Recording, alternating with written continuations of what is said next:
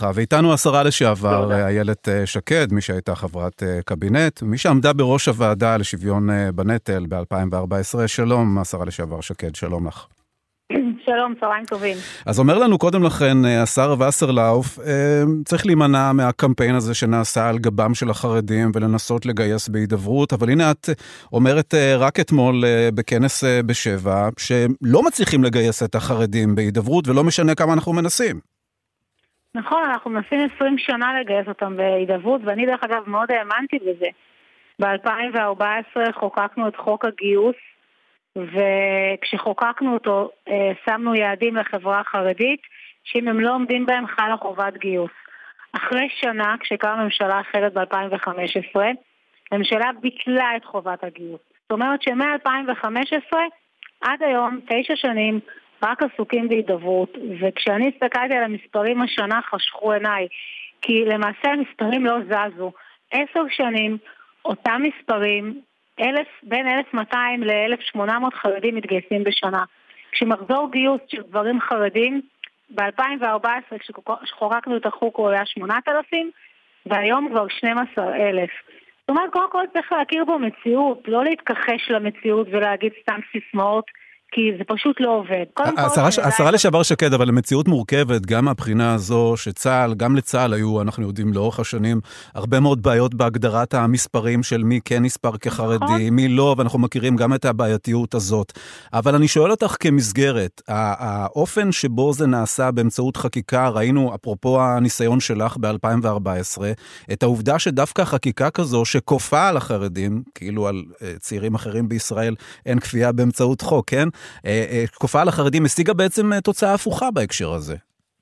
היא פשוט לא קידמה שום דבר, אה, פשוט האירוע הזה לא התקדם.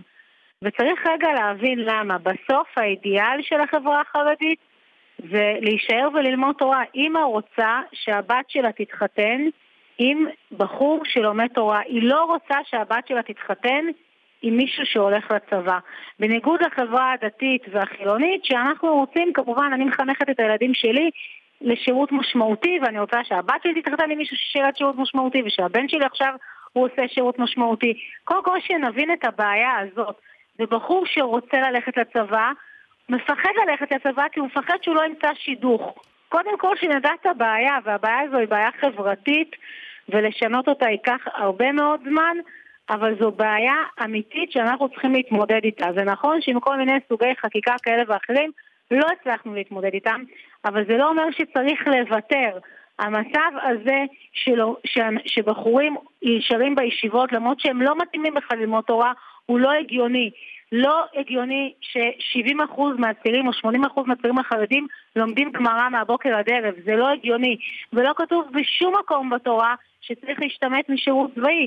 בדיוק ההפך, אם אתה זוכר, משה אומר לבני ראובן, האחיכם יבואו למלחמה ואתם תשבו פה, בתורה בדיוק כתוב הפוך. בוודאי שבשעת מלחמה שצריך להילחם ביחד. איילת שקד, איילת שקד, אבל באותה, אבל באותה מידה, אבל באותה מידה גם מי שחושב שאפשר לקיים כאן, כן, במדינה יהודית, אה, מציאות כזאת ללא מרכיב משמעותי של, של אה, תורה, גם הוא בבעיה. זו עוד רגל של מדינת. ישראל. זאת לא רק, אה, מדינת ישראל היא לא רק מדינה ישראלית, היא גם מדינה יהודית קודם כל, וגם המרכיב הזה צריך להיות כאן.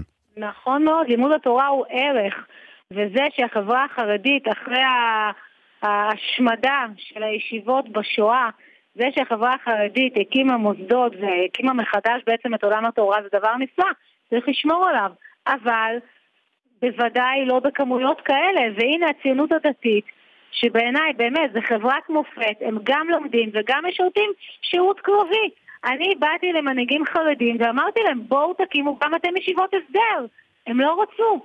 זאת אומרת, גם צריך לדעת לשלב שירות צבאי ולימודי תורה, כמו שעושים בציונות הדתית, וגם בחברה החרדית, בכל, בכל פתרון שלא יהיה. כן. ברור שחלק כן צריכים לשבת, לשבת להישאר וללמוד, על זה אין ויכוח. אגב, יש עוד בעיה, אגב, יש עוד בעיה שאנחנו לוקחים את כל החברה החרדית כמקשה אחת, למרות שצריך לעשות כאן בידול מוחלט אה, בין החרדים האשכנזים לבין החרדים הספרדים, שאצל הספרדים אנחנו רואים גישה אחרת לחלוטין, כן? אפרופו האמרות שבאות מש"ס בהקשר הזה של הגיוס, וגם את זה כמובן צריך אה, להניח על השולחן. השרה לשעבר איילת שקד, אני מודה לך מאוד שדיברת איתנו. תודה, תודה רבה. תודה רבה לך.